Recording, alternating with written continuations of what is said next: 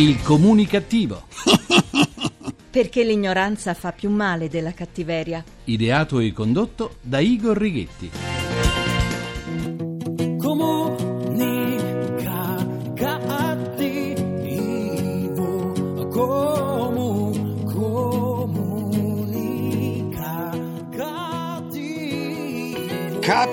Cattivo, la talentuosa voce di Walter Trovato, Buona Comunicazione Italia, paese in cui la CGA di Mestre ha calcolato che nel periodo 2008-2013 sono state spazzate via 134.000 piccole imprese, in particolare artigiani e commercianti, dal vostro comunicativo di fiducia, Igor Righetti. Bentornati alla nostra terapia radiofonica di gruppo Fuori dal Coro numero 2218, dodicesima edizione. Forse meglio di qualunque altra statistica, quella dell'Istat sui giovani che vivono a casa con i genitori rende l'idea di quanto la società sia cambiata e come la crisi economica incida sui cambiamenti. Tra i dati emersi, quelli più significativi riguardano l'aumento dei single. In soli dieci anni sono aumentati di ben il 41%. Sono ora il 61% degli under 35, in netta crescita rispetto agli anni precedenti. Non mi sposo, sono troppo vanitoso, non mi sposo.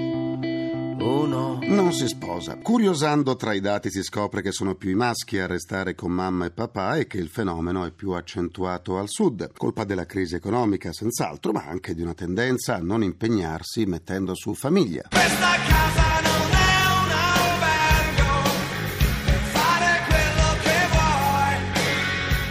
Questo emerge chiaramente anche da altre ricerche che mettono in luce la poca voglia degli italiani a sposarsi o comunque a impegnarsi con un proprio nucleo familiare. Quasi un italiano su tre vive da solo nonostante sia una scelta molto costosa rispetto a una vita a due. Il fatto è che spesso si tratta di una necessità, soprattutto per gli over 65, come la perdita del coniuge o l'allontanamento dei figli. Non tutti gli anziani che vivono da soli però ce la fanno a sopportare i costi e i disagi della loro solitudine. Molti di loro sono costretti a ricorrere agli aiuti alimentari. Il guaio è che non ci sono più le famiglie patriarcali o matriarcali, autentici centri di reciproco soccorso. Nella società attuale ciò che una volta era compito della famiglia è passato allo Stato, dalla cura delle persone anziane al sostentamento di chi non ce la fa. E qui cominciano i problemi seri. Lo Stato è in apnea, l'aspetto sociale è dilagante a causa dell'alto numero, peraltro in aumento, delle famiglie disgregate da separazioni e divorzi. C'è da aggiungere poi l'allungamento della vita che vede sempre più anziani bisognosi di assistenza e di cure. Insomma, non tutto ciò che la modernità ha portato con sé risulta essere positivo e quella che una volta era vista come una vecchiaia serena, oggi va a sbattere contro la barriera della solitudine, la più tremenda delle barriere. Scriveva il poeta francese Paul Valéry, un uomo solo è sempre in cattiva compagnia.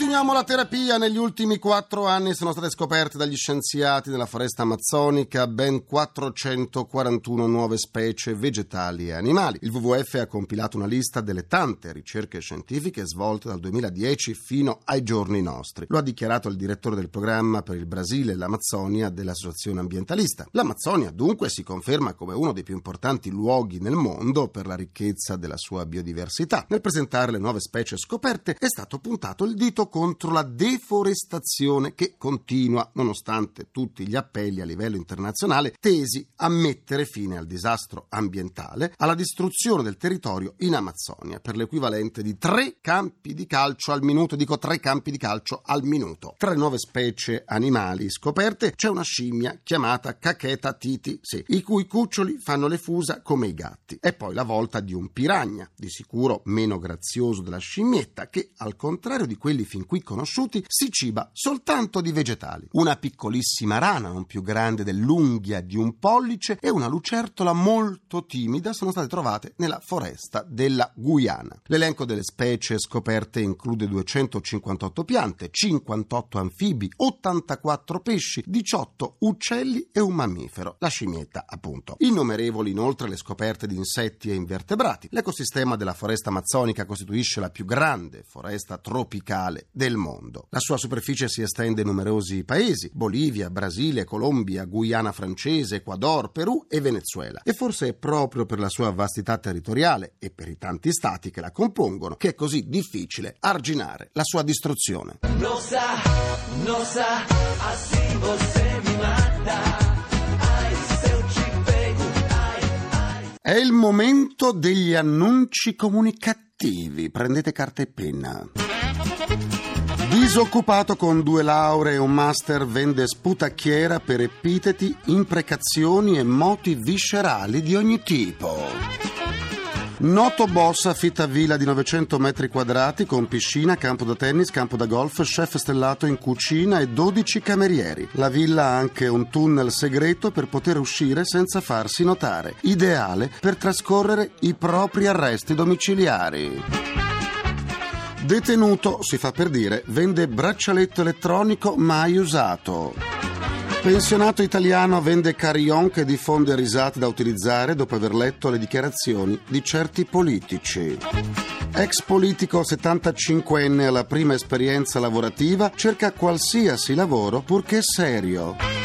Evaso da dieci anni e mai ritrovato, ora in depressione, cerca raccomandazione per ritornare in carcere. Falso filantropo vende finta onlus che frutta 500.000 euro all'anno di donazioni del 5 per 1000.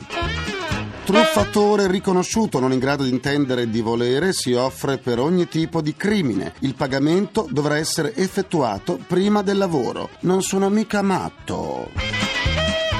Quarantenne single che vive con i genitori affitta referenziati, non sofferenti di vertigini, la parte superiore del suo letto a castello. Ah, che offerte, che offerte! Vi siete persi una seduta del comunicativo? Ma no, ma no, non fate così, mi fate sentire in colpa. Eh, andate sul sito ilcomunicativo.rai.it dove potrete anche scaricare le sedute in podcast. Se invece volete esternare un po' di sane comunicattiverie, vi aspetto sulla pagina Facebook del Comunicativo, facebook.com slash il comunicativo. Continuiamo la terapia, siamo nel periodo di carnevale, ma quali sono le sue origini e perché ci mascheriamo? In tempo di crisi come possiamo mascherare noi o i nostri figli senza spendere una fortuna? Domande che giro la nostra esperta di moda e costume, Nenella Impiglia Curzi. Buona comunicazione Nenella e bentornata al Comunicativo.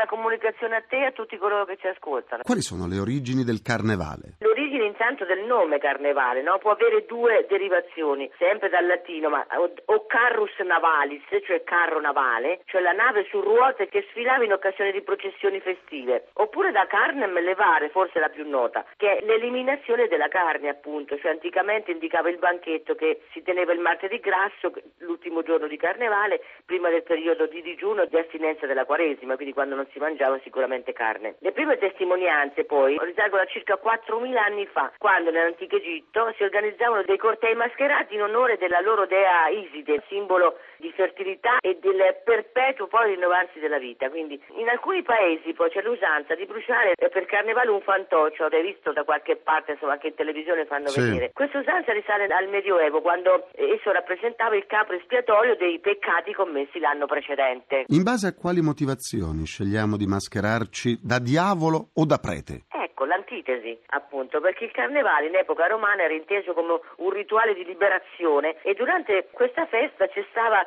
l'autorità di Giove, che era il dio che garantiva, garante dell'ordine, e subentrava Saturno, il dio della primordialità, quindi dell'eccesso un po'. Veniva sovvertito questo l'ordine sociale e ciascuno poteva indossare una maschera per meglio dissimulare la propria identità. Quindi gli schiavi erano liberi mh, di simboleggiare il rovesciamento della realtà, quindi potevano diventare per un giorno almeno padroni. Le maschere erano anche considerate l'indumento ideale per proteggere le anime e dotarle di un potere soprannaturale. Il termine maschera, per essere sempre completi, deriva dal longobardo masca, significava strega, demonio, rappresentava le anime dei morti che evocati salivano sulla terra per auspicare un abbondante raccolto. Nenella, ci racconti qualche curiosità su come viene festeggiato il carnevale in altri paesi?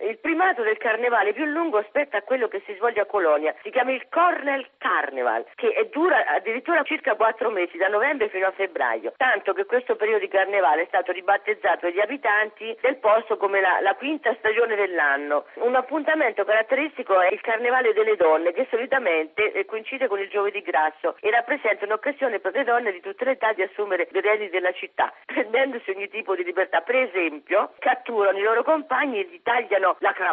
Poi a Basilea eh, i preparativi, per esempio, eh, incominciano qualche giorno prima dell'inizio della Quaresima. Il carnevale svizzero comincia alle 4 del mattino con un tuono fragoroso che invita gli abitanti della città a scendere in strada per dar via ai festeggiamenti. Visto il periodo di crisi, che cosa consiglia ai comunicativi che hanno intenzione di mascherarsi o di mascherare i loro figli in modo originale ma senza spendere una fortuna? Un vecchio lenzuolo può trasformarsi in un- una maschera da fantasma, magari, no? O da antico romano. Prendere ecco, una, una tovaglia, una, una tovaglia a scacchi e può diventare una, una maschera da, da picnic, magari attaccandoci dei, dei bicchieri di plastica, dei piatti di plastica e in coppia con il compagno che si mette un altro telo addosso, può essere magari con l'aiuto di qualche foglia secca o ramoscelli, un picnic al parco. Grazie all'esperta di moda e costume Nella Impiglia Curzi e buona comunicazione! Grazie a voi, buona comunicazione ancora a tutti.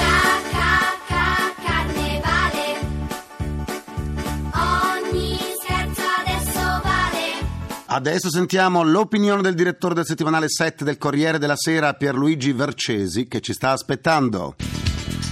I due punti del comunicativo. Buona comunicazione a tutti. Adesso per qualche settimana vivremo la sbornia della politica interna, del nuovo governo, dei nuovi ministri e poi finiremo con le polemiche interne ai grandi partiti italiani. Dopodiché spero che sia giunto il momento per i giornali, per i politici, per la gente comune di parlare del nostro futuro, vale a dire dell'Europa. Per diversi motivi. Uno perché abbiamo le elezioni a maggio, a breve, e sarà un momento molto delicato e molto intenso. Poi perché c'è il semestre italiano di conduzione dell'Europa e poi perché è il tema reale del nostro futuro. La gente parla continuamente di Europa, parla di uscire dall'euro, di star dentro all'euro, che ci sta condannando a diventare sempre più poveri, della Germania che sta guidando l'Europa sulla base dei propri interessi e non degli interessi dell'altro pezzo di Europa che è quello mediterraneo. Ora c'è una gran confusione sotto il sole, è necessario discuterne e capire realmente di cosa stiamo parlando e di quel che accadrà. Questo perché? Perché l'Europa è il nostro futuro, a mio parere è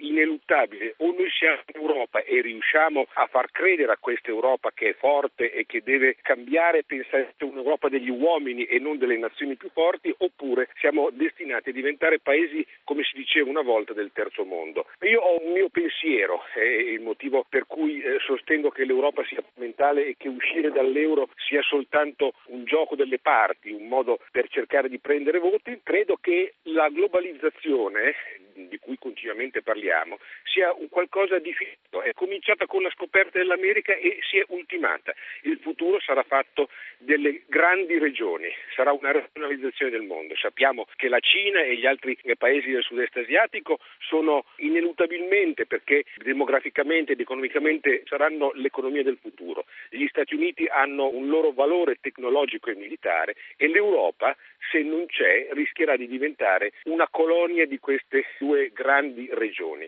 Quindi l'Europa deve credere in se stessa, deve credere in valere i propri valori che ha conquistato in 200-300 anni. Non possiamo sottostare alle regole dei cinesi o dei russi o di altri paesi che non applicano quelle regole di rispetto dei diritti civili, di rispetto dell'ambiente tutti noi abbiamo conquistato a fatica. Noi siamo mezzo miliardo, possiamo eh, eh sopravvivere, possiamo migliorare e soprattutto forse possiamo insegnare anche alle altre macro regioni che cosa vuol dire avere una storia alle spalle. Grazie, buona comunicazione a tutti.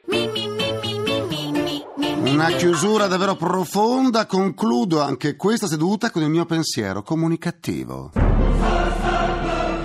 Si arricchisce di nuove voci della letteratura la dodicesima edizione di Adotta uno scrittore, l'iniziativa del Salone Internazionale del Libro di Torino che porta a 11 gli autori adottati nelle scuole secondarie del Piemonte. se uno scrittore piace, viene adottato. Invece, se uno scrittore non piace, viene messo all'indice. Eh già, ringrazio i miei implacabili complici Vittorio Lapi, Valtteri Ghetti Carpagliai, ringraziamento a Francesco Arcuri e a Grigore Scutari. Alla console, alla console, alla Alla console, tra gli immancabili. Folletti! Folletti! Folletti, c'è Giampiero Cacciato. Vi aspetto domani sempre alle 14.44, minuti primi, secondi a nessuno. Buona comunicazione, buon proseguimento dal vostro portatore strano di comunicattiveria. Igor Righetti, grazie, Lina GR1, a domani. Il comunicativo.